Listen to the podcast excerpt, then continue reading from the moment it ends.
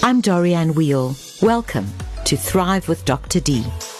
Hello, everybody. I'm Dorianne Weil, and I'm delighted to welcome you to Thrive with Dr. D. You're in the right place because this show is about you and about living your very best life.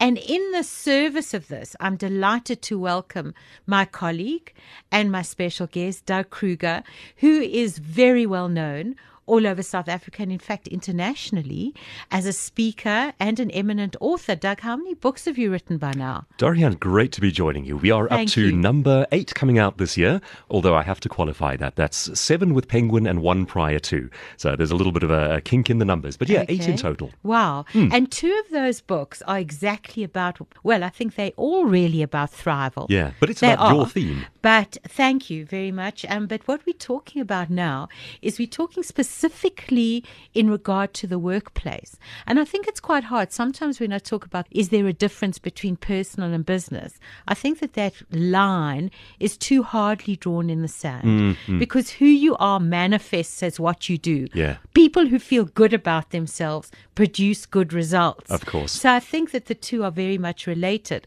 But we are talking today about being the very best in your industry, an icon in your industry. And are there really skills and strategies that could create people coming to you, thinking about you hmm. as the go to person Yes. in the industry, the icon?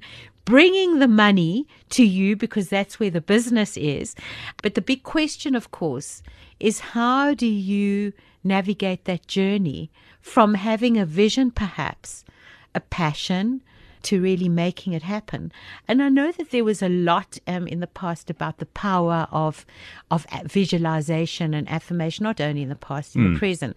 And I think sometimes what that meant to people, as long as I can think it, as long as I can think it, as long as I can imagine it, one day I will wake up And being suddenly. the person, and suddenly, Yeah. and we know that it's not like No, that at all. It's a journey. About that journey. Yeah, we're interested in the mechanics of how you practically make that happen. This vast chasm between, exactly as you say, this picture that we have of ourselves, an idealized vision for the future, and the narrative in our head about what that will look like and feel like, versus how you practically get there.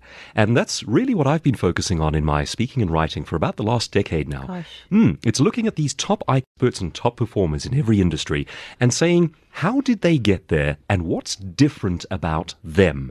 Because in every industry, there will be hundreds, perhaps even globally, hundreds of thousands of people who do a certain thing. And then it begs questions like, is it the qualifications? Is it the personality? What are they doing differently? That's what I like to unpack. And I would love to know that. And so would hundreds and thousands of people. Absolutely. And our starting point is a bit of a disclaimer, which is to say, it's not necessary to work this hard. You and I are having a discussion about pinnacle performance, about being the top name, the top expert, and ultimately the icon in what you do. And Dr. D, you are that name at the end of the sentence. Who should we turn to about that? You, you have carved out such a niche in people's minds and in the popular consciousness. So it's looking at people like yourself and globally at people like, say, Arnold Schwarzenegger in bodybuilding and Richard Branson in business, Nigella in food, Oprah in TV, and saying, what did they practically do to get there? But I yes, right up know front. what I have in common with Arnold Schwarzenegger. and I'm sure you're about Can, to can I rather compare you to Nigella? I think we could have a more fun Okay. conversation there.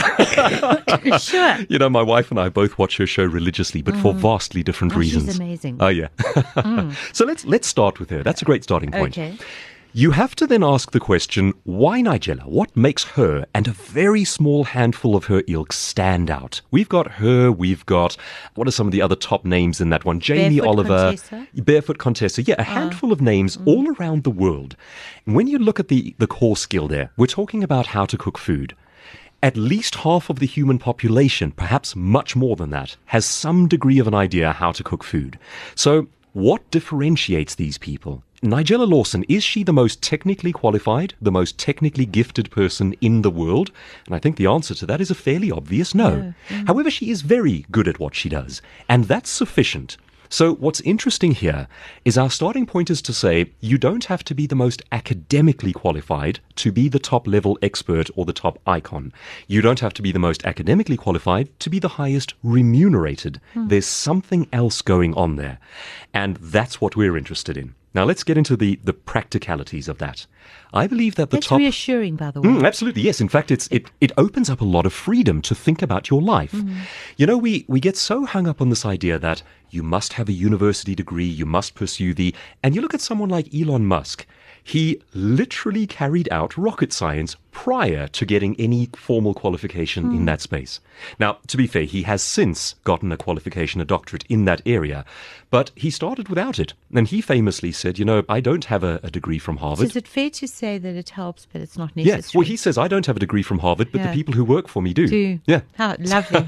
Love that. So there's something else going on Yeah. there. Right. What is that something else? Uh, I've come to believe after much study and trying to dissect and reverse engineer what goes into making these icons that top experts exist at the intersection of three qualities, and we only ever really talk about and teach one of them. Now, the one that springs to mind is the most obvious one, and we're going to use the broad catch all phrase knowledge. That stands for the technical competence, the ability, the academic knowledge, whatever the case might be. All of those things grouped together, we'll call them knowledge.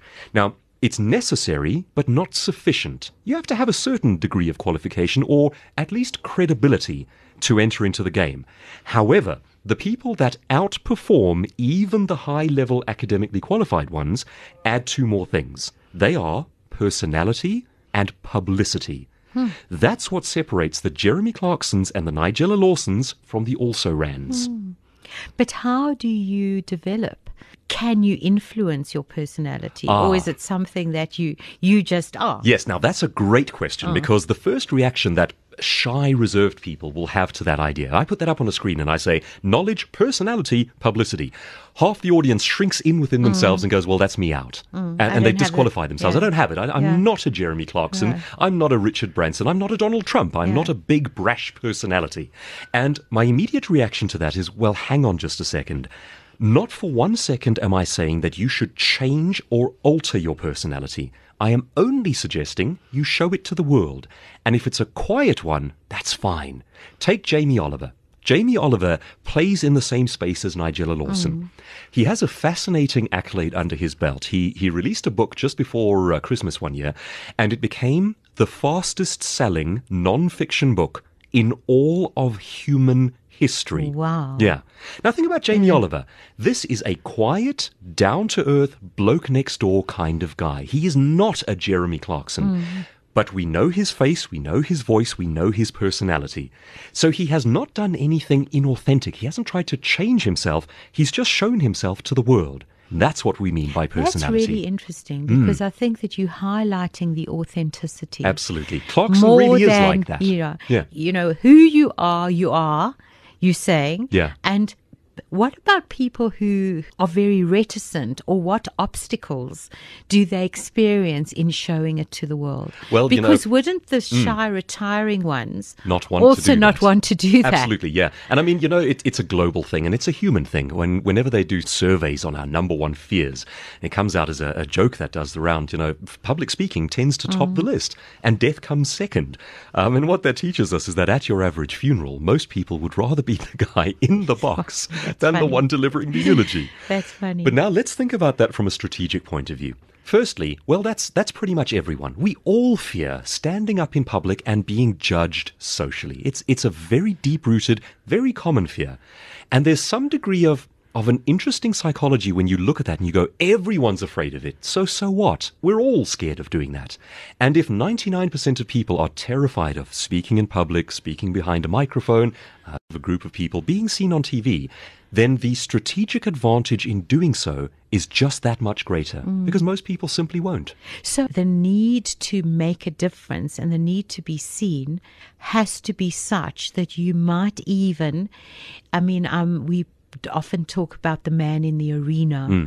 but you always have critics in the arena. Yes. And one of the critics that is going to show up, Uh-huh. whether you invite them or not, is perhaps these questions the shame Yes. am i good enough mm. am i offering something new you know what difference can i make Or worse do i than have that, do people hate my guts? Because Sure, it that's a bad one. I mean, think about Jeremy Clarkson. He's mm. he's one of the but he doesn't care so much Exactly. He's one see? of the highest paid journalists in, in history and, and certainly probably the highest in the motoring industry. Yeah. And he divides opinion neatly into half of the world thinks he's a motoring god, the other half want to burn him at the stake. how do you not care that much Well, he is a bit of a unique one in the sense that I think he genuinely has a very thick skin. And I think it has, somewhere down the line, it has dawned on him that it doesn't matter. You know, we are, most of us, are at the sort of level of, of a fear reaction to public criticism that if we got even a dislike on a Facebook post, we'd be horrified, Yeah. we'd lose sleep over it. Here is a man who has had documentaries made about how much people hate him, mm. and he doesn't care. yeah he capitalizes on What it What I think he does is he realizes that the other half love what he does. And there's got to be some psychology going on there that says, I'm not for everyone, but I am for them and I will be very much for them. and i am for me and for my truth Yeah. And he and does what, what, he thinks. Here's an interesting little sort of side note on, on a Clarkson. You can be an abrasive personality like him, provided you very clearly love what you do. Mm. You think about some of the very abrasive, caustic personalities out there. If they didn't love what they did, they would be instantly disqualified from an Mm. industry.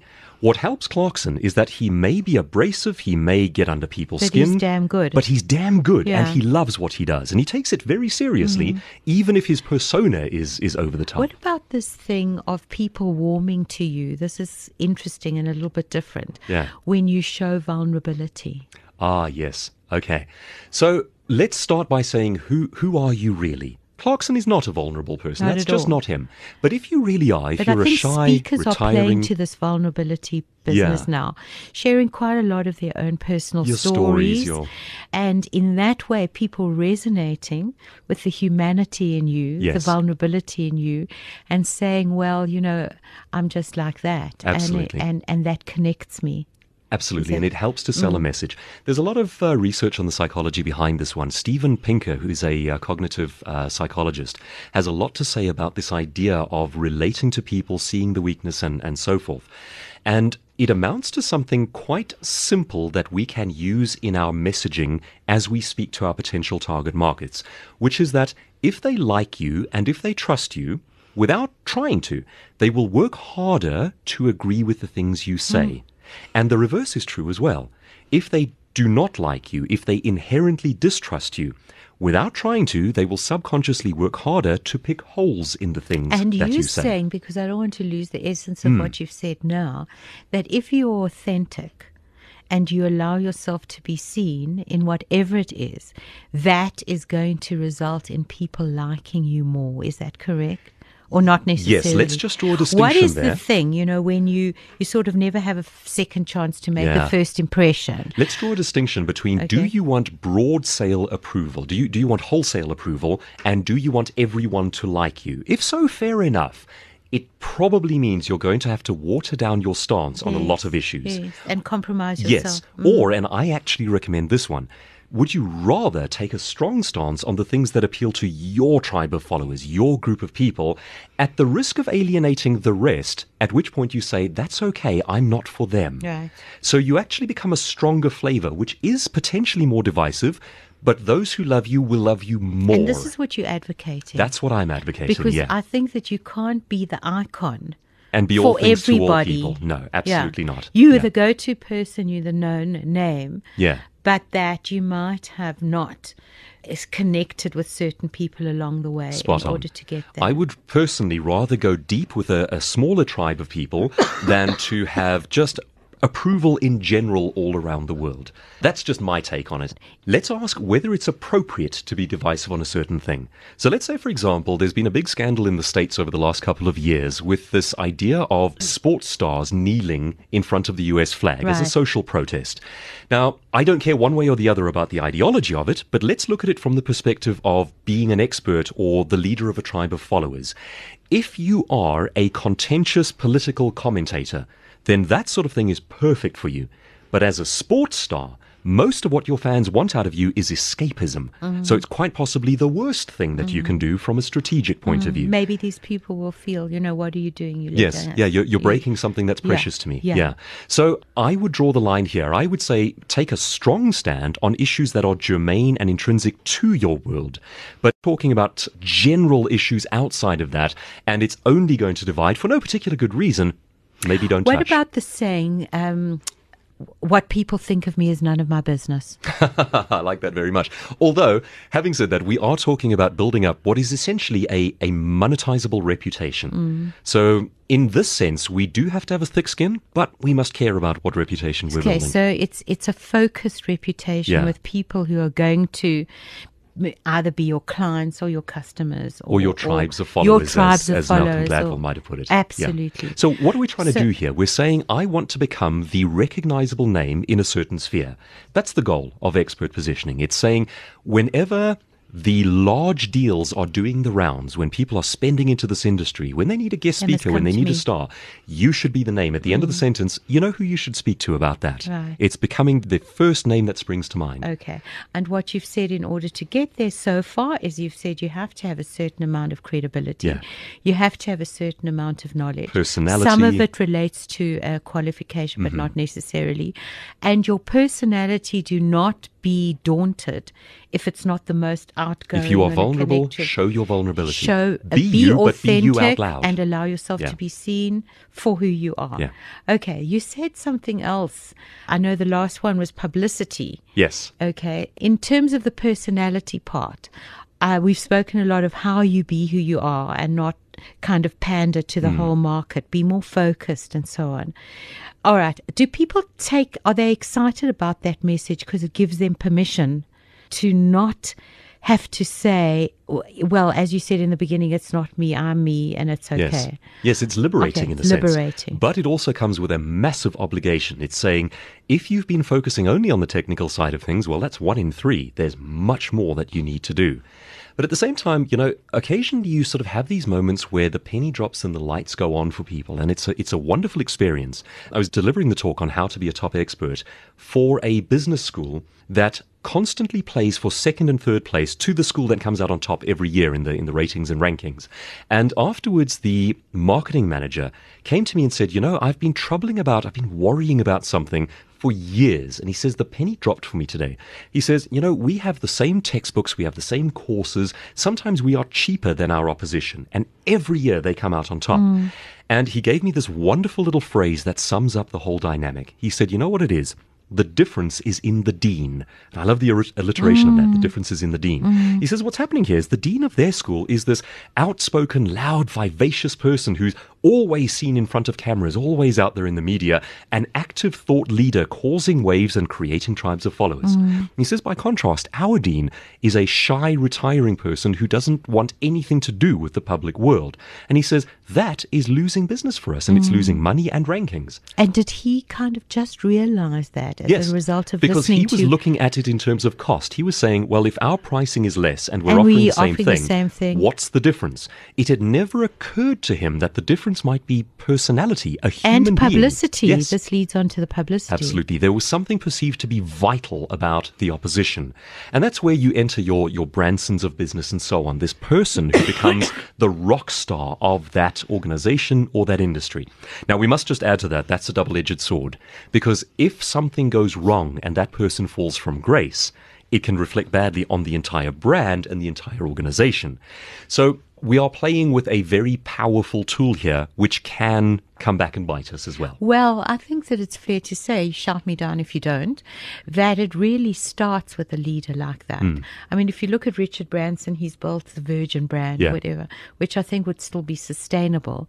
It would be sad because he is so associated Yeah. with it, but it would still be sustainable. So it was through who he was Yeah. and his own name that the brand really developed And he's very him. fortunately avoided big scale scandals. Yeah, Yeah. yeah. He hasn't So- imploded. So that sort of leads to the third thing that you said was the publicity. Yeah. And I, I guess, I mean, reputational management is so important yeah. now. And in fact, there are whole companies who will take you on to manage your reputation. Yes. Recognizing how important that is, Mm-hmm. uh, recognizing the destructive element of even a thought of a huge scandal. Yeah. And you know, And- sometimes the big apology does more damage than good. If, for example, you are fighting something contentious and you take a strong stand, I would argue that an apology afterwards is the worst thing you can do. Now, that's different to an immorality situation or a crime scenario, at which point, you know, you've been caught with your hand in the cookie jar, you cannot not apologize. So, yeah, different types of implosion and different types of reaction. Mm. But yeah, Okay, so so let's just perhaps, if you want to, you've spoken about Branson. Um, I mean, he he wasn't born into any kind of family where there was was publicity or whatever.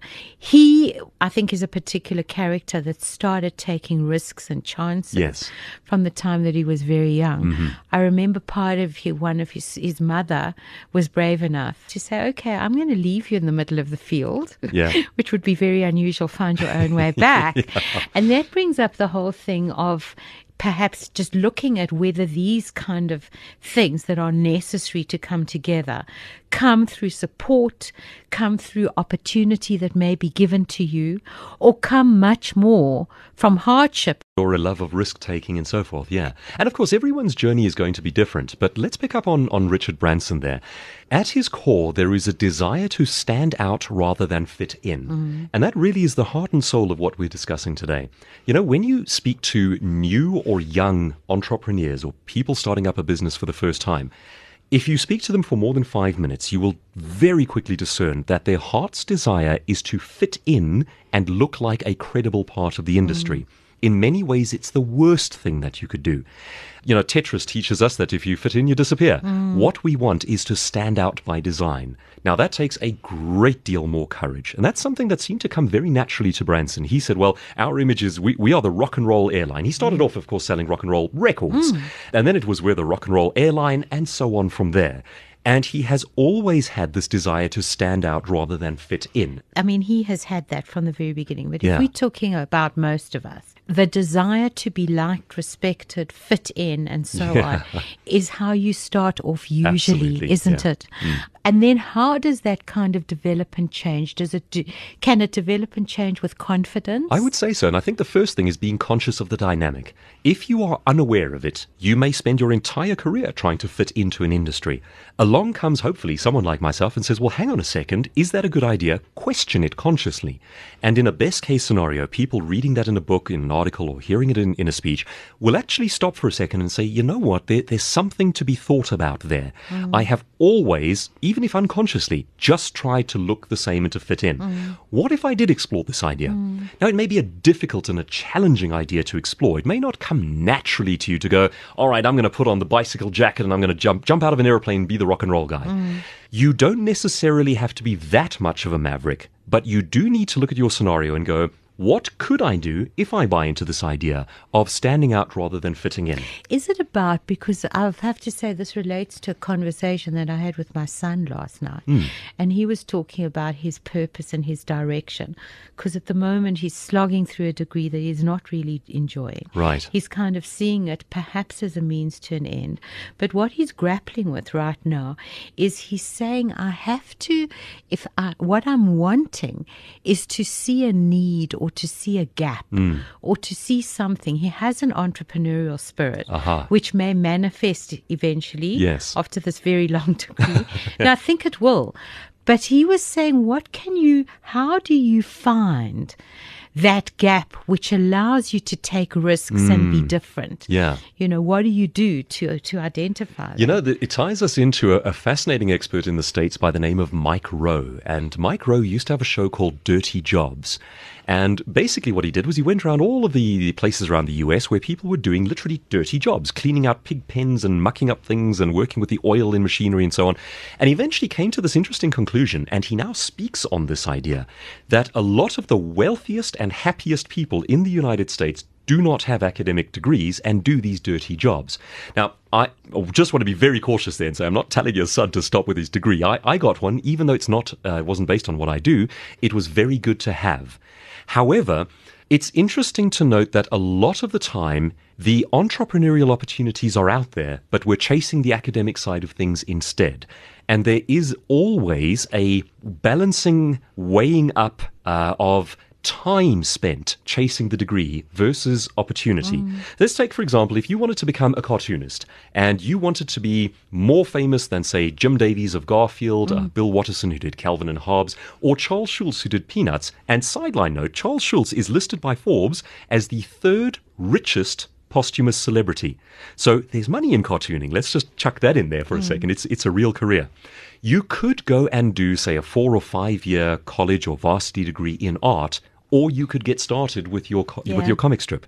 And if you say that, you know, we maybe have say 40 to 50 years worth of working career and it's going to take you 4 or 5 years to to do a college degree. Well, gosh, that's about 10% mm. of your mm. working life right there. Mm. You could actually be doing that rather than chasing the qualification. So I think what you're saying is that perhaps these skills that you're talking about are much more to do with flexibility and adaptability. Mm, yes. To do with risk taking. Yeah. Maybe resilience, getting up if you've fallen. Absolutely. I think that what you're talking about are interpersonal skills. Yes. You've also been talking a little bit about intrapersonal skills. Mm-hmm.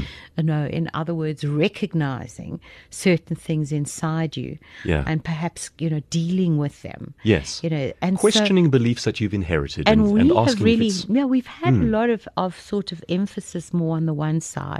And you're saying perhaps we need to stop and rethink. Uh, you have found threads of similarity yes. between all of these people in huge, icons. huge different roles. Yeah.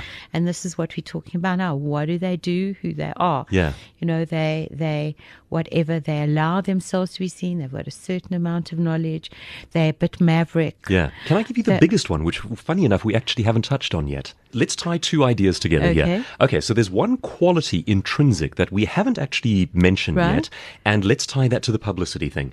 The quality is that of simple push what you would call drive. When you start studying these individuals, and I've had the same theme come up in a book on personal wealth with self made millionaires and billionaires, probably the primary quality is the degree of push and drive that these individuals had. They do not wait for permission. They do not necessarily wait for coaching. They don't wait for anything. They are pushing relentlessly in a direction they've identified. Quick practical example Arnold Schwarzenegger gets to the age of 21. He's in Austria. He wants to become the best bodybuilder in the world. That was his goal. And moved to California because that was where the energy was at the age of 21. Okay. Most of us at 21 are going, Well, I'm kind of doing a degree because I don't know what else to do. Absolutely. Yeah. So it's that drive, that push, that, that all out go. Now let's tie that into the media and the publicity side of things. The passive way of doing it is simply to react when it comes to you. It will come to you the higher the levels at which you perform because you become conspicuous, you become impressive. But I believe that for the top level experts, they are actually going out and generating it by design. Oh. Now, that can be on the very simplest level. You send a proposal article to the Star newspaper Citizen saying, Here's something I can write about. May I send you a little article? They say yes, and you get it in. It goes to higher levels where you contact someone who's running a, a radio show, a talk show like yourself. You say, Here's what I specialize in. Would you like an mm. interview? But at the highest level of that one, you have your own internationally syndicated show on the topic. You are Jamie Oliver with his show. You are Nigella Lawson with her show. And you are driving the media publicity rather than waiting for it. So, in fact, what you're saying is that you've got to step in to the fourth revolution. You've got to push and bang your own yeah. drum, and most people don't like doing that. Yeah. Mm. So, you know, if I just talk about myself, I don't mind doing that. Some I've learned that I can do that. Where my deficit is, is that feeling comfortable not personally so much because of that, but with technology mm. and the hmm. social media. And how do you do it? And can I ah. hire somebody? Oh, I've got such a great answer for that one. And I, I must say, I struggle with this mm. because it's so easy to love and be comfortable with the old way of doing things. And here's something that I, I use as an example for this one. And like I say, this is challenging to me as well. I, am very much a, almost sort of a purist in how I go about things. So David Attenborough, The uh, the voice you hear in all of the nature documentaries. I mean, every time you've ever seen penguins walking across the ice, you hear the voice You've heard his voice, I guess. and the male approaches the female across the tundra. you know, it's always him. I was listening to an old radio comedy the other day, The Goon Show, and Oh, um, brilliant. yeah, it, I love Yeah. it. It's bizarre humor, but it's fantastic. And they referenced something about something to do with the uh, the world of animals, and they said, "Quick, call David Attenborough." Yeah. And it jumped out at me, and I went, "What year was this broadcast?"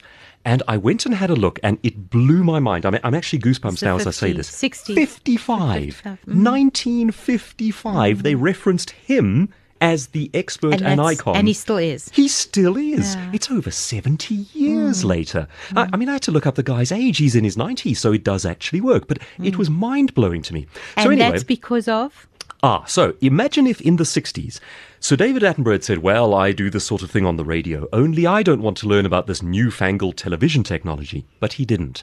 Imagine if in the 70s he'd said, Well, you know, the, the technology I'd been using in the 60s, I'm familiar with it, I'm comfortable. But he didn't. And he kept on updating his relevance through technology all the way through to where we are now, 70 years of career later. Now, here's what's interesting in, in terms of principle. He does the same thing. He is a theme traveling through time. It is only the technology that has changed Absolutely. around him. To the extent that he's now using underwater submersible cameras and HD drones and satellites, but it's the same thing. Mm. So it's an interesting lesson in in thinking about relevance. He does not find threat in the new technology. He only sees himself as a theme traveling through time and the tech simply updates around him. Yeah, okay. Yeah. Gosh, that's really fascinating. It's interesting, Doug. isn't it? Thank Yeah. you very, very much. If you had to sum up and say, okay, we're talking about being the name that absolutely pops up in your industry, being the go to expert and having all the good things like money and recognition and so on following that. Yeah. You've highlighted some really important things. You've challenged some important ideas about the kind of qualifications and hmm. knowledge you have to have. You know, you've said not necessarily it's important to have knowledge, but n- not necessarily Sufficient. And I Yeah. think I love the idea that you can be who you are. Yeah. I think that's tremendously Absolutely. encouraging And and, you only have to teach or guide at the level that you've accomplished. You don't have to claim to be a global expert. If your knowledge is only at yay level, you teach people and who are not there market. yet. That's it. Yeah, and simple. to choose your market and just know from the beginning that at times you're going to be kicked, Yeah. and that that might be from people who don't, you know, who don't really understand what you're doing and who Yeah. you don't want. Hmm. To be with you, you You're kind of talking everyone. about a niche focus, you know, and then I think that you're talking about lots of other skills about resilience, courage, being able to take the risk, being flexible and adaptable, standing out, it's the highest level of you, and it's difficult. the highest Yeah. level of you, the thrival of you. Yes, the thrival. Love of you. that. Yeah. One more comment just before we close. A lot of that seems to me to depend on the vision that you have. Yeah. The purpose that you have. How do you can you give any Yes, I've got a great of how answer for to that one. find that? Okay, so Time magazine interviewed Nigella Lawson and they say, Where did you start? What, what, what got this going for you? And in this moment of candid honesty, she said, You know, when I was about 16, I had this mental image of, and what she described as the Italian goddess. And she said to me, that was just this wonderful, romantic, idealized vision of what, who I wanted to be. And when you look at her show, it's that realized out loud. And I have seen this little idea. You, it's only hinted at because it's almost embarrassing to admit. I have seen it in all the top icons. It starts with this incredibly innate human thing that looks at someone else or looks at a, a dream and goes, I want to, be be, that." like that. Yes. Mm. So that's what we want. You don't necessarily have to have the whole business plan. You've got to go, what's the best version of me? What do mm. I yearn for? And if you can show your followers who are also yearning for that how to be that, then you're on the right track. Sure. Fantastic, Doug. Really a great pleasure to have you. Always and a joy to you. listen to you. But I, I, I don't know if anyone's ever told you before what a great voice Oh, thank you very much. Uh, Leans into microphone. Hope's voice doesn't crack. Really fantastic. And thank you for being with us on Thrive with Dr. D. I'm Dorianne Weil. Thanks for listening to Thrive with Dr. D, a Jackpod podcast.